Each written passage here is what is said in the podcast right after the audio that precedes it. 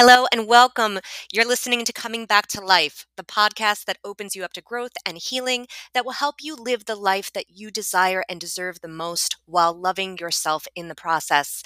I'm your host, Debbie O'Keefe. It's such an honor and a privilege to be here with you today, and I want to thank you for sharing the gifts of your energy and your time with me for this experience.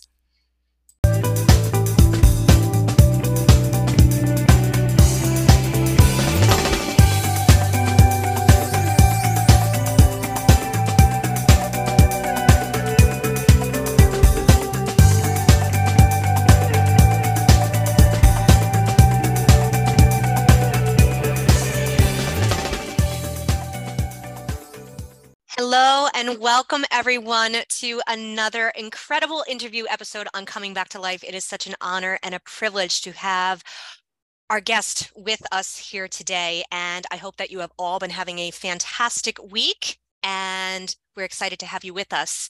And today joining us is Stephanie Scalise, and I have been so blessed and gifted to have this individual brought to me.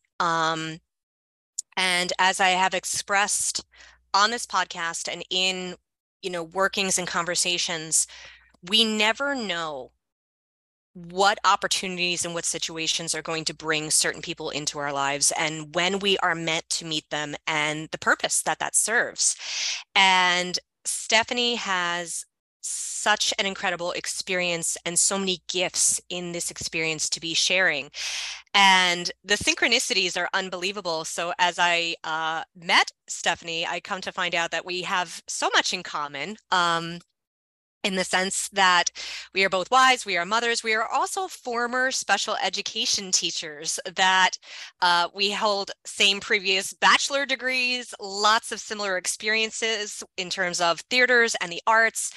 We are connected by soul and spirit, and this is really encapsulating what Coming Back to Life was truly meant to be.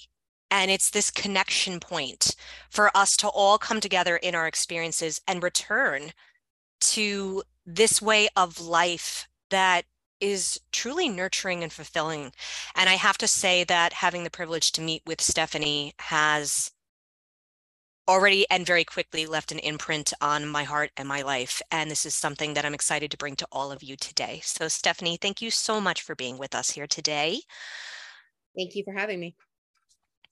So Stephanie, I gave a brief introduction of some of your background and your experience, but you have so much more to share. So if you don't mind, could you give us a little bit of background information just about yourself, personally, where it is that you come from and what brings you here to us today?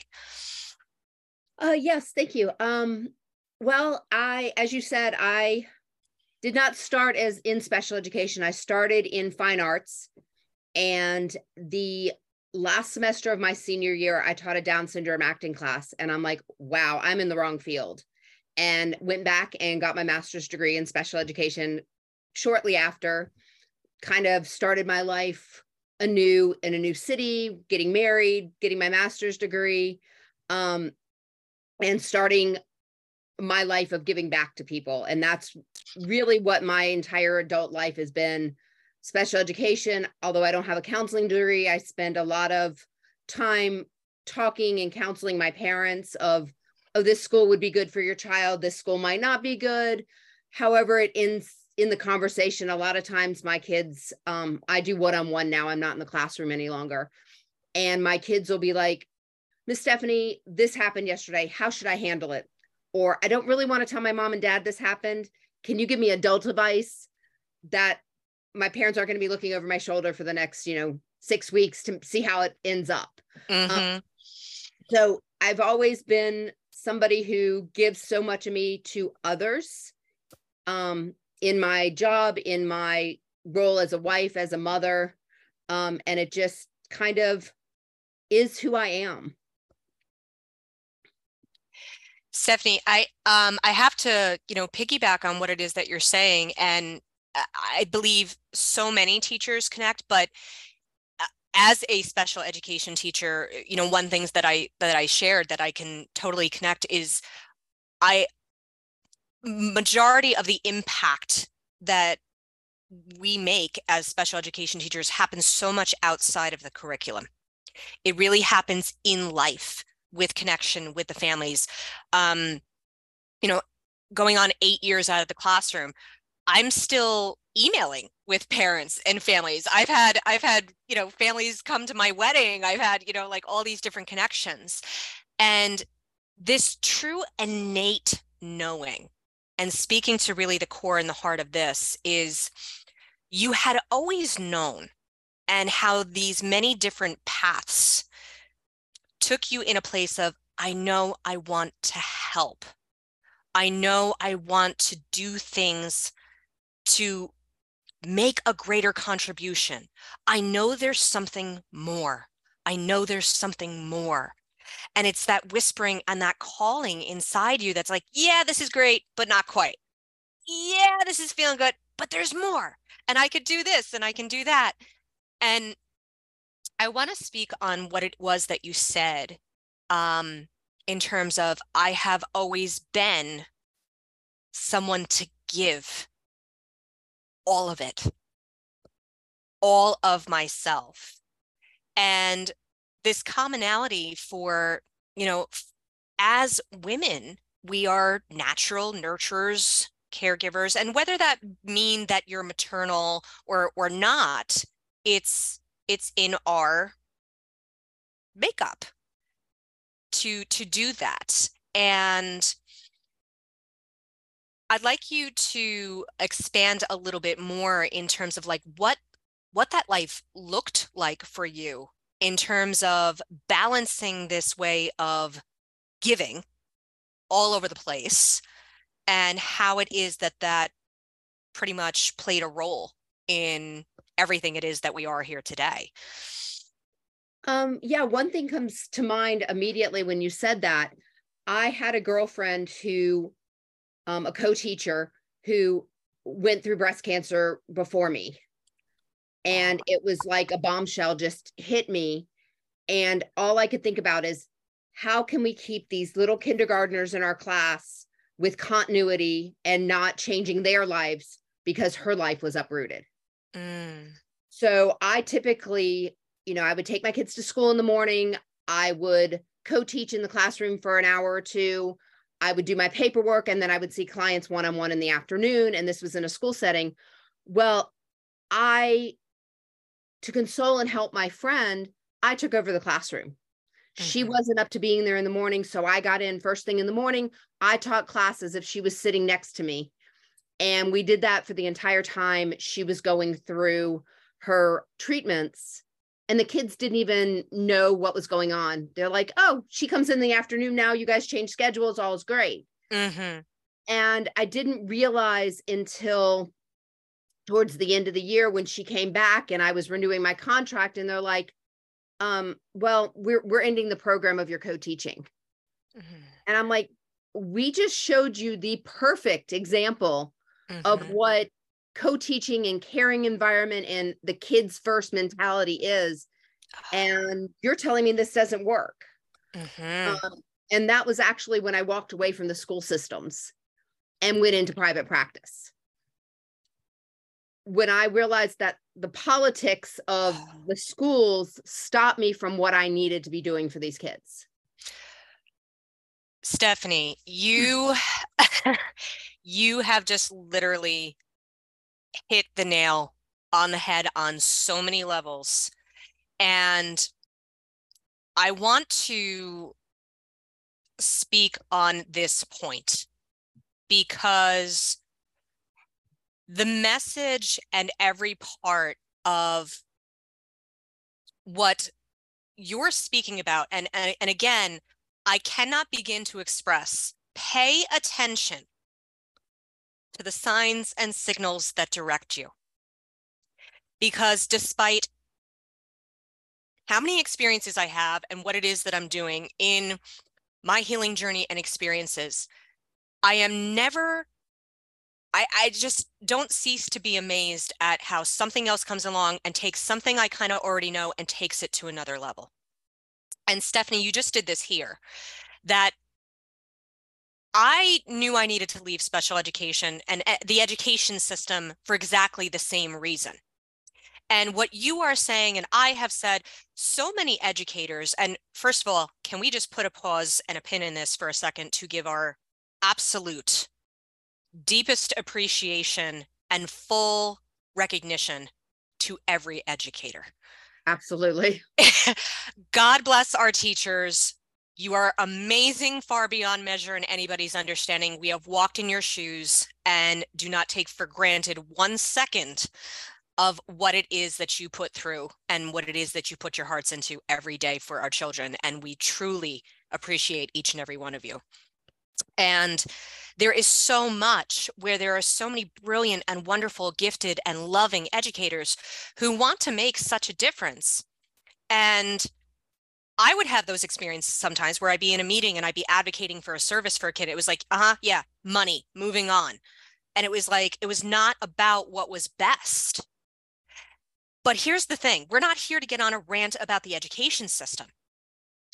But what I'm finding is the thread of continuity was this very experience that Stephanie and I both experienced was literally the giant neon sign showing us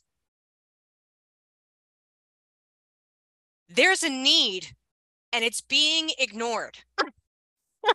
But what we failed to realize in those experiences was the needs were ours. They were ours. And it was truly not to say that these needs of the students were, were meant to be overlooked or that they weren't important. They were. But this is everything that we experience is meant for us. We're meant to understand these things. And that even when something is good and it would help, it's not being done or it's being said no to. And let's carry this over now to, Stephanie, your experience and my experience to where there was a time for rest, but we were like, no, there's no time for that. There was a time for putting, maybe saying no to something because we needed to do something for ourselves, but we were yesing all over the place and doing favors for other people and self-sacrificing and saying, I understand, Stephanie, that you have a need. No, I'm not about that. And your inner self is going, well, but I see this Stephanie first model and I can show you and you're going, no, I'm not interested in that. I'm doing something more important. And this is, I walk side by side and hand in hand with you on this experience and those shoulder taps and those signs and signals that you were being told it's time for you to take care of you too. And a little bit of the, no, I can't do that right now. And then it was, here we are, we're looking at 2 situations. You're now speaking about a co-teacher that's 3. I have a list of 15 at least of where we were all taken out, not by choosing. And it was illness that forced us to stop. Now, Stephanie, I've shared in a space and time, my own experiences. So if you could share with others how, fast forwarding now in this realization, and then what it was that led up to your period of life up prior to your diagnosis. Well, once I left the school systems, like you said, I jumped into 12 other roles. The fear of that constant paycheck, starting my own tutoring company, will I make enough this month to pay the bills? Luckily, I have a space, which, I spend way too much time in, that I can have students come and go. I used to drive around to them so that I wouldn't put their parents out. They didn't have to come to me and all of those pieces. So I started giving to my children's school even more than I already did, because now I had my time was mine. It wasn't taken up with meetings and taken up with other things. So I jumped right into my children's school and ran the school store and coordinated 30 volunteers and did all these different things. And I was, you know, on my roll. My kids were, you know, in elementary and middle school at the time. And if the teacher needed something, okay, yeah, I got you covered. Or somebody didn't show up for their shift at the school store. Oh, I can stay and do it during the day. I just have to be out of here at 3 o'clock for my job. So I did a full-time job at the school. And then I did a full-time job into the evening, tutoring my students one-on-one. And that took me all the way up until my diagnosis. You know, I went into the doctor that summer for my normal mammogram, and he's like, well, something came up. Let's do a biopsy. He did the biopsy. I'm like, that didn't feel the same as the biopsy I did 2 years ago. I have breast cancer. And he's like, no, let's wait for the results to come, all of that. And that's where the second phase of my life kind of happened 7 years ago, where I'm sitting at the softball fields waiting to pick up my oldest daughter. My middle daughter is in the car with me. And I get a call from the doctor, and the doctor's like, Stephanie, I've got to, you know, tell you the results of your biopsy. I said, it's breast cancer, isn't it? He's like, how did you know that? And I said, I know my body. This was not my first experience with cancer. I had malignant melanoma that nobody believed me. And I had it removed when my daughter was 3 months old, my oldest. I knew it would, I've always watched to make sure it was there. And I always listened to my body. And he was like dumbfounded. And that's where I shifted from taking care of everybody else. Okay, I only have a short window. This is what we're going to do. We're taking care of this next month. I'm going to get my kids started the first week of school. Then I'm going in for surgery the second week. All the doctors are, you know, have to listen to me. I'm in charge of my care. Wow. Because so many times I had been overlooked as a hypochondriac, or there's nothing really there. Oh, that looks normal. I'm like, go further, look into it. And every time they're shocked, the doctors are shocked with the response. Yeah. And I'm like, I told you, we could have avoided 3 hours of testing. Just listen to me. Right. And so that's kind of where my focus and my always giving had to change a little bit. Wow. Oh, so I'm never surprised. I mean, as I've been doing more and more of these interviews, it's, you know, to give everybody a little bit of background, it's a constant evolving process. And as I meet with each guest, we start with this idea of key points, but I start to let everyone know, be prepared for this to go where it's going to go. And Stephanie, like, you just boom, like it was, you know, and then there's this, and then there's that. And there's so much that we have hit on here. And I'm going to tie these points together before we're going to take a break, and then we're going to go into the second level of this whole part of this. But I really want to take a moment here. There's three key things here, as you were talking about. One of them being, you know, another core point of coming back to life and the work that I am bringing out into the world. Is this idea that the answers are in us. No one knows you better than you. And I used this metaphor right before we literally hit like the record button on this episode. I said, you know, all these little pieces of this episode are going to weave together, and we're just going to hold up this beautiful little quilt. And Stephanie just did it about like 15 minutes into the episode. I already have a queen size Afghan ready to go for this. And tying and weaving these ideas of like, well, how do you know that? Because I know my body. And how did I know this? Because I heard the messages. And how did I know this? Because I saw the signs, because I knew this. And this idea, and I do want to take a moment without getting into a whole side territory here, but briefly addressing this commonality, because once again, as I expressed in the episode with where we talked about overcoming addiction, that while it is refreshing to know that our stories are, our experiences are not unique and it's not one person, at the same time, it's very heartbreaking and disheartening to know that so many people are sharing in experiences that really are calling for a point in change. And, you know, Stephanie, you're talking about how many times it's like, you know, I was just kind of dismissed as a hypochondriac, or, you know, I wasn't believed and I wasn't being listened to.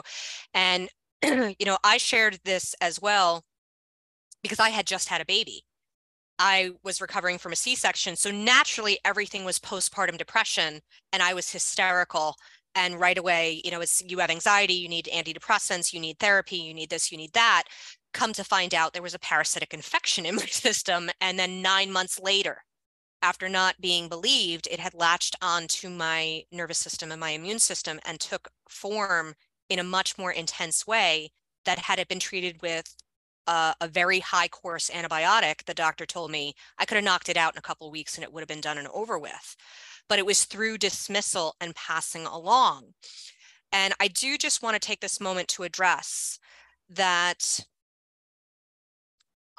I know Stephanie is no stranger to this experience in talking with other women.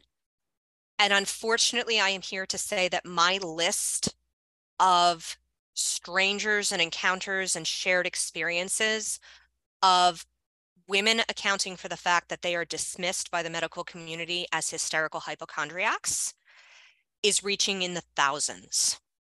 And this is something to pay attention to. This is something, you know, we do express this, that there's change. There's change being called here in how certain situations are being handled and the level of care being provided to be more proactive in situations. But with that, Stephanie also bringing forth the importance of being your own advocate and going, okay, if I'm going through this, I'm going to follow my lead and I'm going to do what I know feels right and best for me. And I am taking hold of this and playing an active role in my treatment process, my recovery process, and every part of this. That while we do look to those who are trained in any kind of field, whether it's, you know, a lawyer, a doctor, a tax specialist, right, to remain an active participant, because this is your life. This is your body. This is your well-being. This is your future. And that choice that we have for any person or any situation,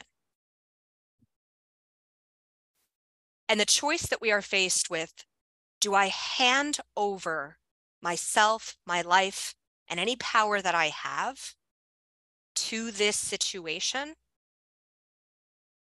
Or do I experience this as a part of it?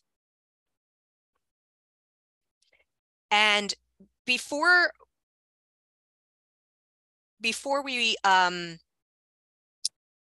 take a break, I'd like you to share a bit, Stephanie, on that part of it, and for you, because you spoke so powerfully of like, okay, the minute I knew that, I was like, okay, here's how this is gonna go. And there was such power and conviction in how you said that. You're like, all right, starting today, this is how my life is. This is the way I choose to live my life. Absolutely. And the hardest part of that is I took charge. That mama bear came out. I planned out everything for my 6-week recovery. I went into surgery. I was right. Doctors were wrong. I was stage 3. They had to stop chemotherapy, radiation that was not expected because I was forcing a double mastectomy and saying, we're not going to do this in 6 years again. Mm-hmm. We're going to be, you know, we are going to be as aggressive as we can. You're taking anything and everything that can keep the cancer in my body. It's gone. Had I not been that forceful, we wouldn't be having this conversation today. Mm-hmm. Honestly, they wanted a lumpectomy and send me out the door. And I said, mm-hmm. no. Right. That's where the hardest part of my life came, in having to relinquish control to the unknown.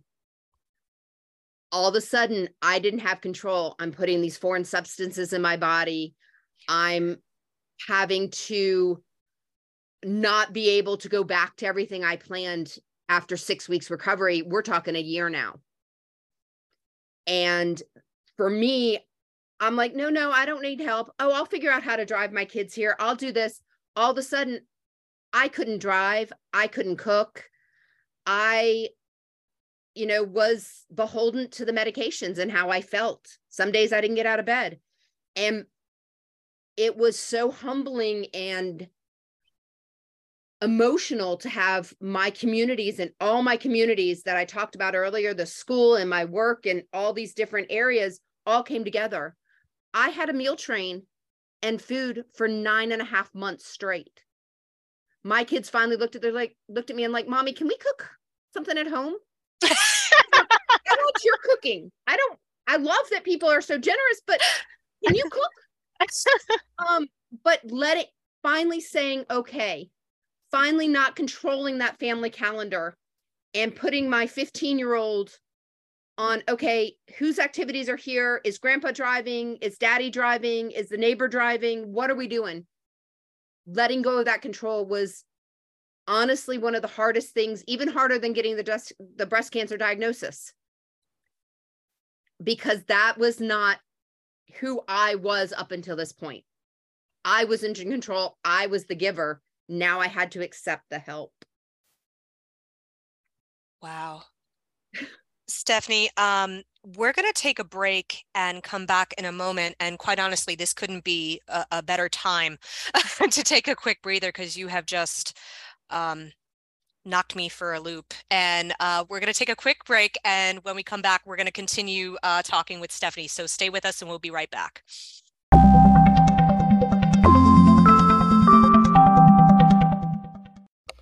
Hey everybody, Debbie O'Keefe here, and I hope you've been enjoying the episode so far. I'm here to share with you 2 new incredibly exciting opportunities to work, learn, and grow alongside me, and to take the next step in your journey and to go even deeper. You can learn more on my website, DeborahO'Keefe.com. The first is the Coming Back to Life membership, where every week you will receive a unique intuitive download based on experiences in my own life and in the workings of others that reveal the guidance, the messages, and the insights that will take you along the way to make the changes and take action in your life to live as your best self. The second opportunity is the Rising Together Women's Community.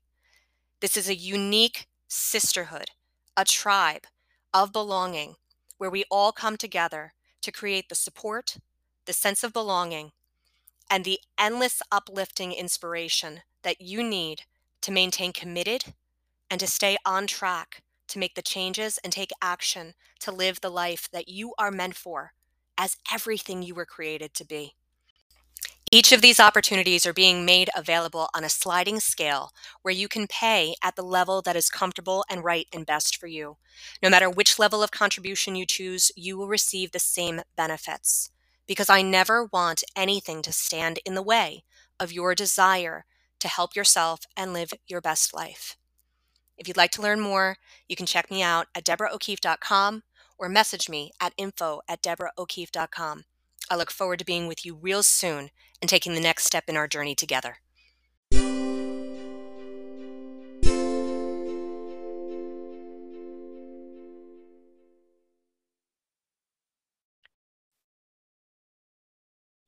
Hi, everybody. We are back with Stephanie Scalise. And before the break, Stephanie was sharing some really heart-shaking experiences and her gifts of awareness that she received through her experience with diagnosis of stage 3 breast cancer. And Stephanie, right before the break, you took this interview to a very incredible turn.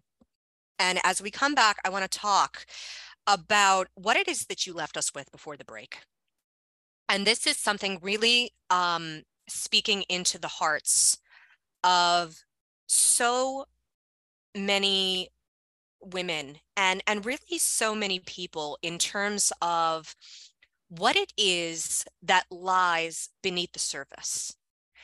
And, you know, I speak a great deal that in healing and recovery of my insights and coming into awareness of the emotional and energetic roots of disease and illness and what it is that we genuinely don't even realize is going on behind the scenes in our cellular memories, in our energy, in our minds, and everything there. And right before the break, you spoke about how dramatically your life turned on a dime and how after surgery, you quickly pivoted from the person who was the yes, all do, all be, all for everyone around you to where a community of people far beyond your imagination came together and loved on you and your family in a way that you almost weren't even prepared for. And you said something so powerful that it was a point in life, and it was the hardest part of my life was relinquishing to everything out of my control and adjusting to receiving help and being cared for by others was harder for you than your diagnosis and recovering from breast cancer.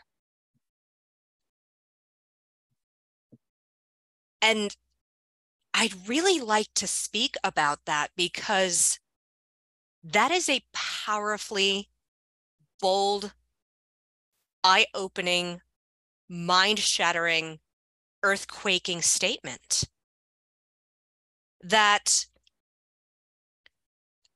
women especially, it's like, okay, you know, we make jokes about how women, I actually just saw like a Facebook reel. It was like, my wife's sick. She puts the thermometer in her mouth, goes, ah, and then makes the bed and then does the laundry and then does this and then does that, right? It's like, okay, I'm sick, but I got to do what I got to do. And how, yeah, we find that way. It's like, okay, I'm going to push through. We're going to do this and we're going to get through this because I got kids to take care of and I got stuff to do and we got to keep going. But how this idea that what was harder for you than any physical ailment, any disease, any treatment, any side effects of a medication, any pain that you were experiencing from surgery, any life adjustments that you were making, was this incredible uneasiness and discomfort around being cared for and helped by other people.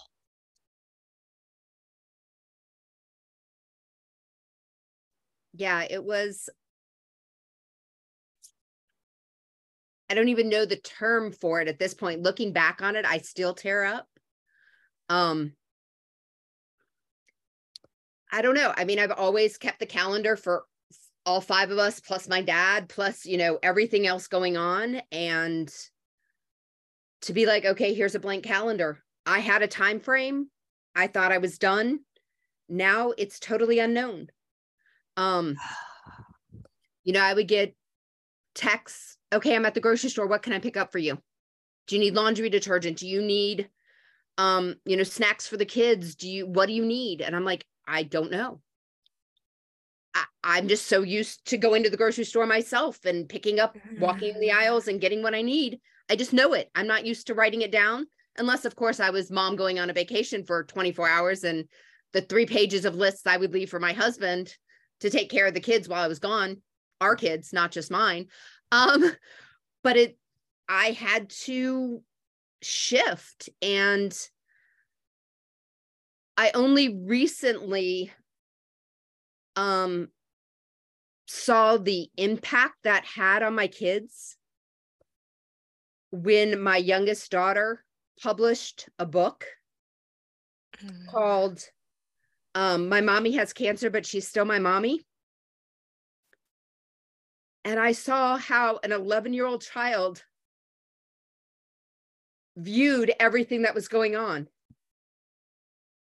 And that just brought back like raw emotion that I couldn't put into words 7 years ago. And now I can, because my kids are older and able to explain it. But yeah, when I was in control and I knew what time my appointment was and what I was doing and where I was going, it was so much easier than being like, okay, am I going to be able to get out of bed and walk today? Mm-hmm. I know food's on the table. Am I going to be able to sit down with the family and eat? Mm-hmm. Those were the pieces I didn't like. And that loss of control was so debilitating. I could deal with the pain. I've always dealt with pain. Right. But the other parts of it were so much harder to put together. Stephanie, first of all, I mean, this is something I can never overlook when we have someone as inherently generous as you are being right now, and brave in terms of your vulnerability, your honesty, to come out, to share in your life at such a depth and such a detail. How much, I know I speak for everyone in appreciation and gratitude for you to be here, sharing these experiences. The other part here is, such admiration in the hope and the beauty that you are creating in your home environment in terms of, what it is that you're modeling. And an 11-year-old girl, my mommy has cancer, but she's still my mommy. I mean, I don't think there's a dry eye in this moment, because this is what life is truly meant to be. Life and our purpose in this. We get so caught up in thinking that how it is that we help and what it is that we're meant to do, in this idea of redefining purpose. And not realizing that your experience and what it is that you've modeled for your children was, as painful as it was being, part of your purpose in modeling to a future generation what love and connection and support and how it is to experience something hard and to cry, and that that's okay, and the love of family and all of these things. And children have this beautiful way of putting into expression what we sometimes forget or what we can't see ourselves. And Stephanie, you spoke before we got together on this episode of your children and their gifts in terms of artistic abilities and what it is that you're modeling to bring them out into the world. And there is no question that regardless of any path or direction, you are living that purpose in spades. And every part of your being, the energy behind what it is that you're saying, the work that you are doing now. Can you safely say that had you not had this experience, it's kind of a loaded question.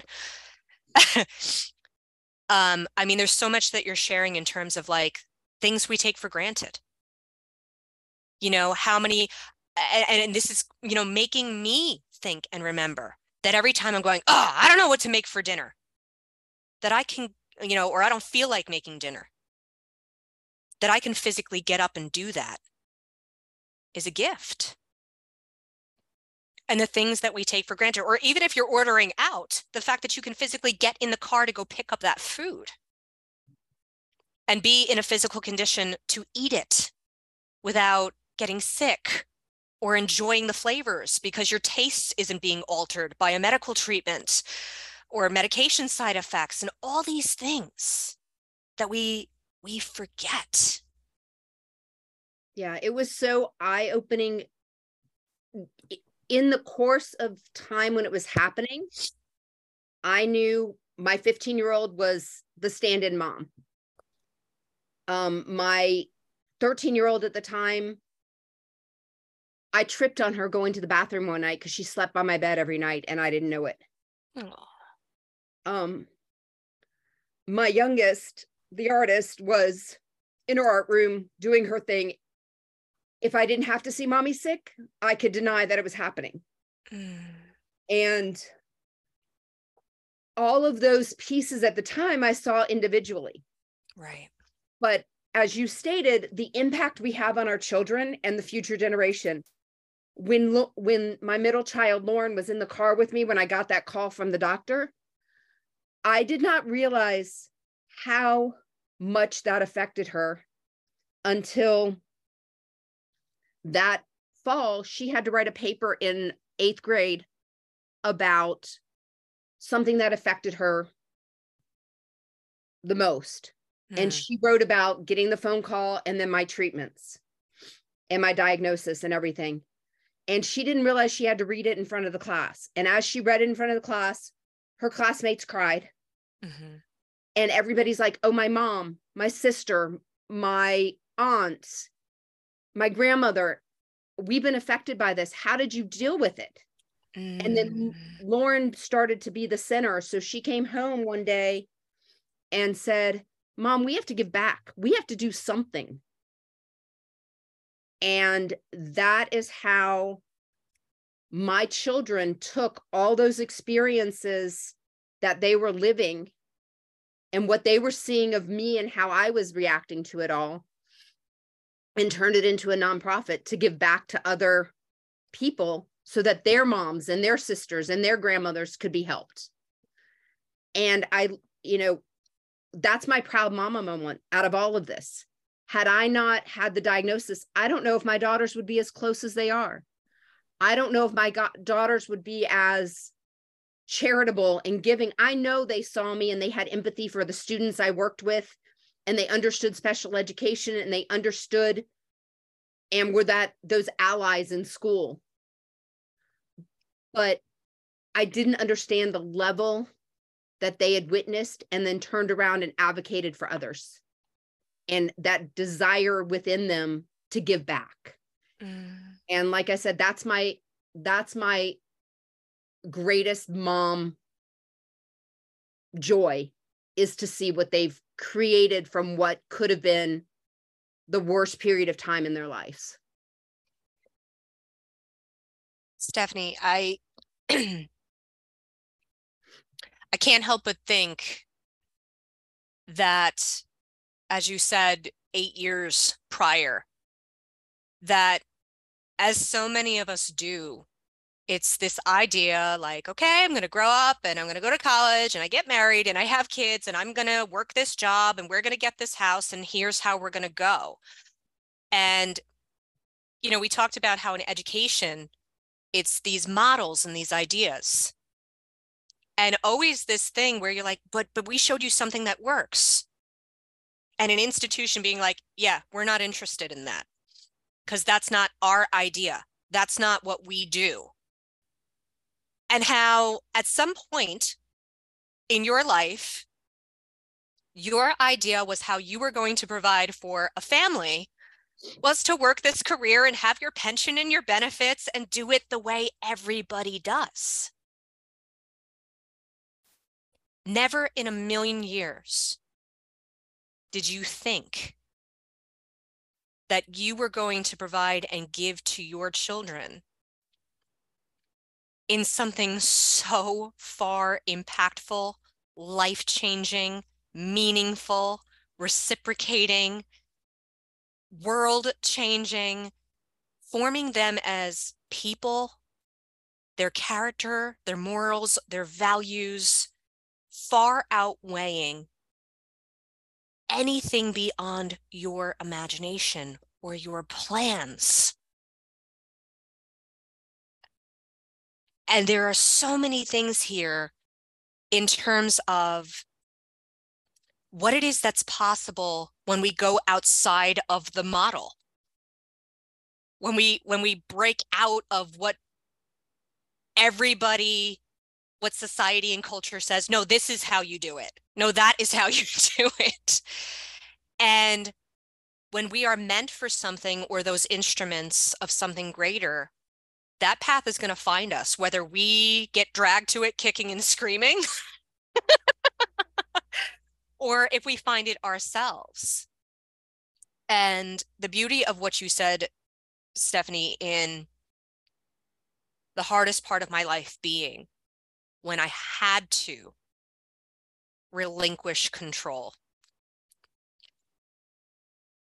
And what I see and what I hear before me now is a woman who's like, yeah, that was the hardest thing at the time, but it's the only way I will ever live from now on. Like from now on, my hands are off the wheel and I'm just going to lay back and see where this life is going to take me, because clearly whatever plans were made for me were far greater than anything that I thought that I had.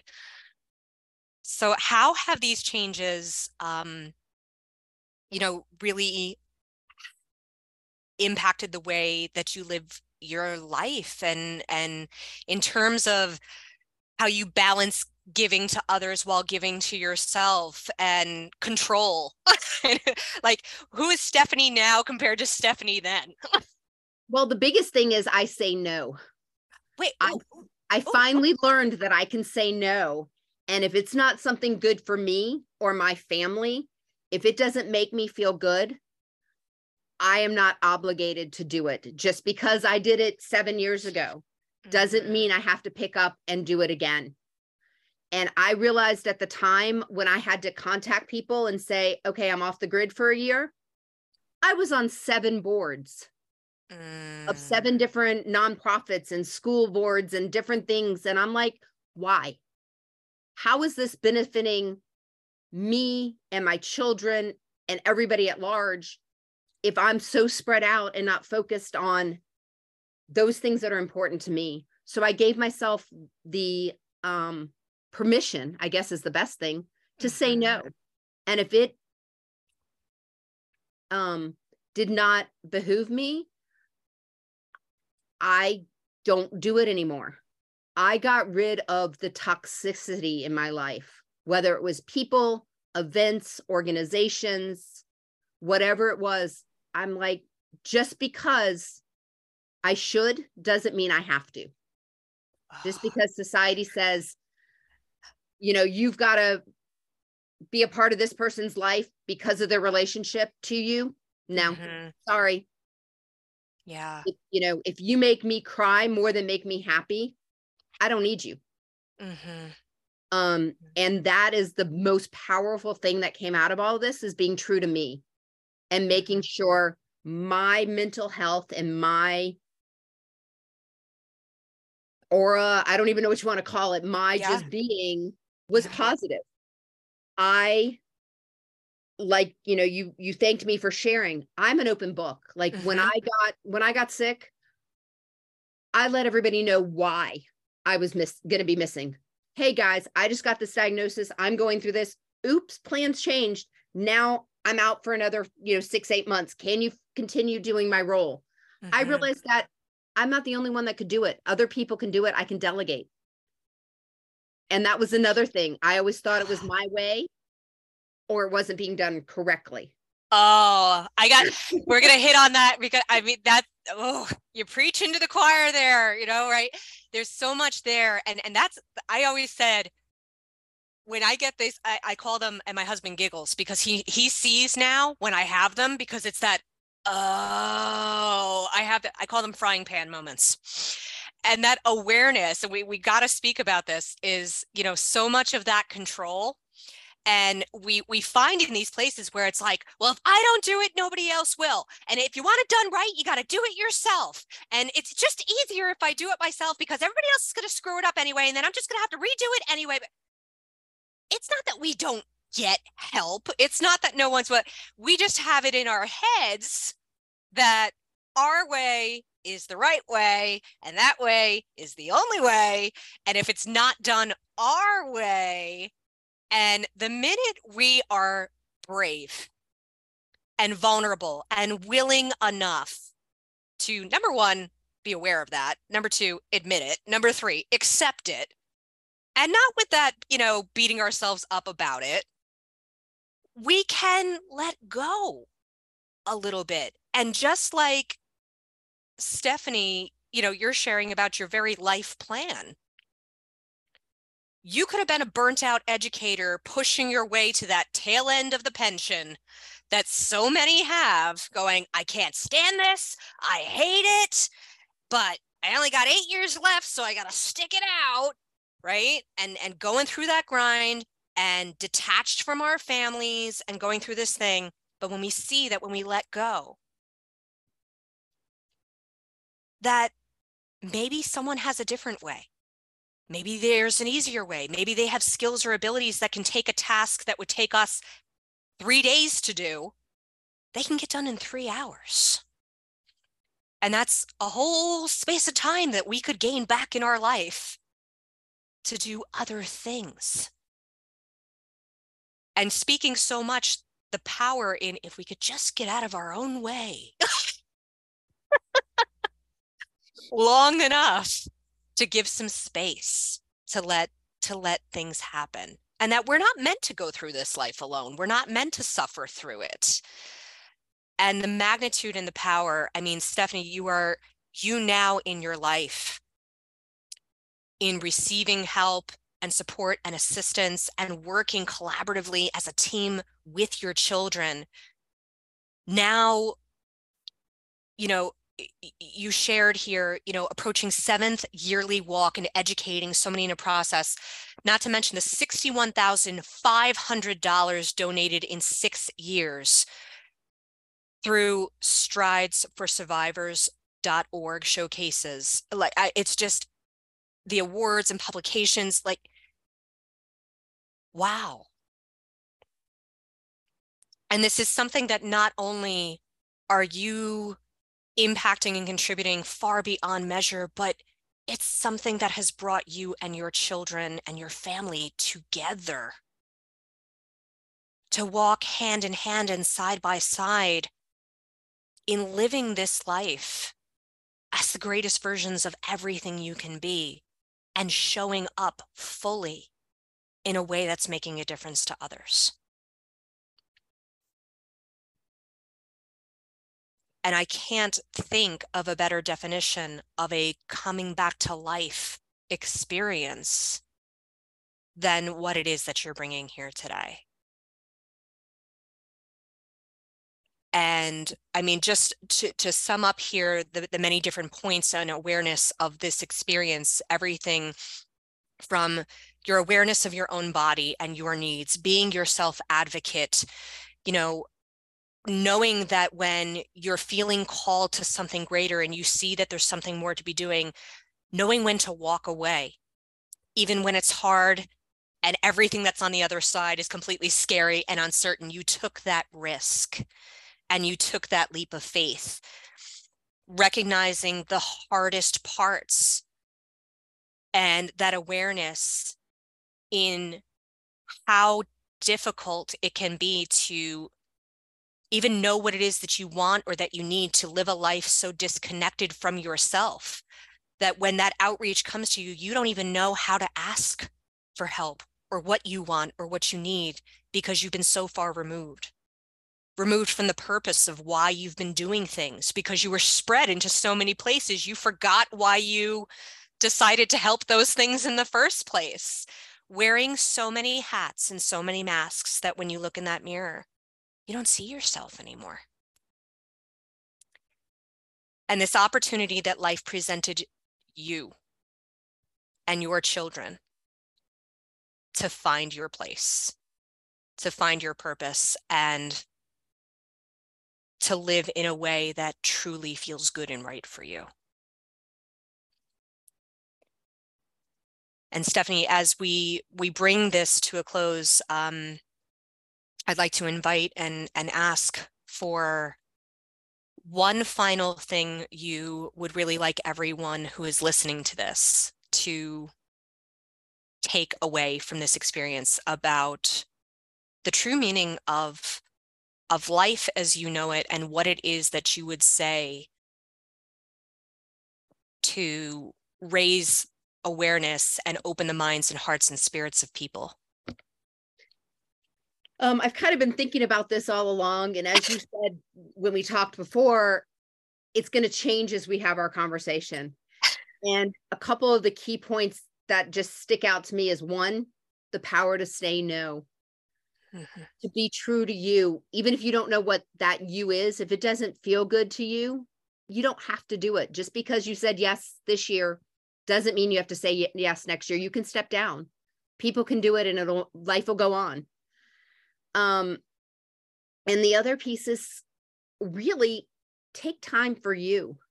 Like, it took breast cancer and all the treatments and everything I went through for me to schedule an hour a day for myself to work out, and, you know, schedule time in the evening to read a book, even if it's 10 or 15 minutes, just giving myself permission to stop doing for everybody else and do for myself what I know I need.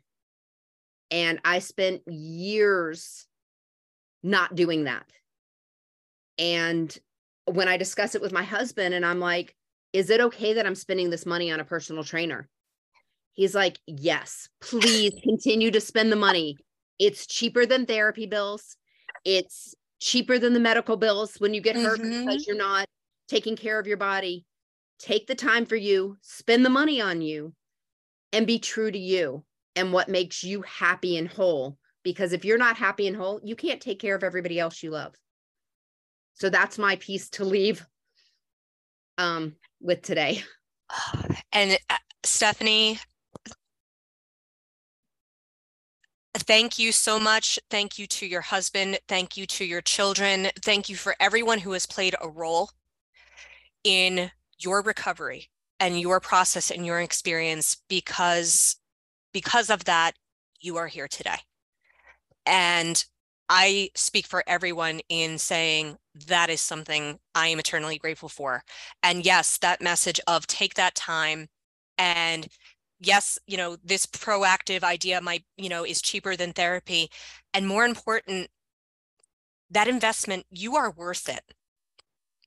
You are worth it, because what you have done in a single hour, spending time and sharing of your gifts and your experience is priceless. Of what you've brought here today.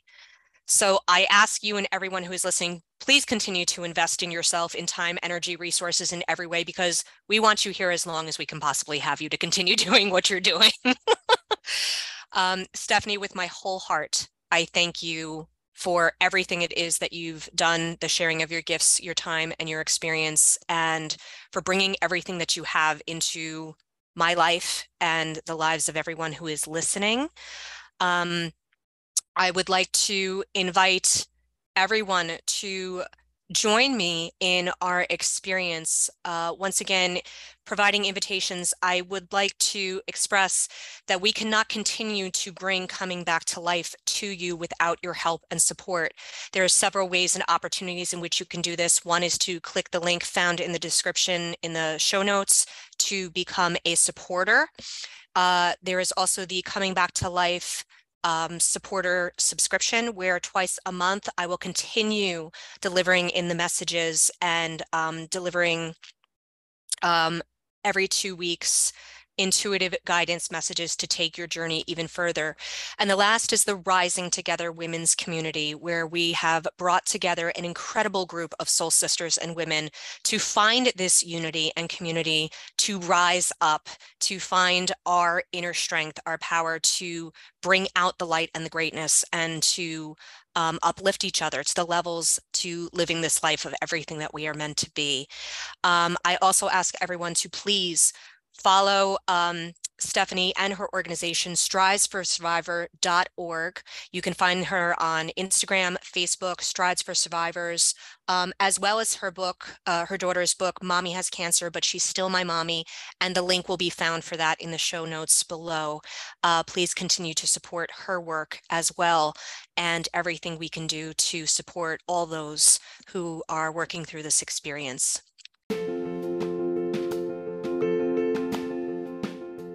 Stephanie, thank you again for everything it is that you are doing and being in this world. I wish all of you endless light, love, health, happiness, and joy in every area of your life. Be close with your family, love your children, take in every hug for every moment and every experience that they have. And I look forward to joining you for our next guest and our next episode. And until then, take care. Great blessings. Bye-bye.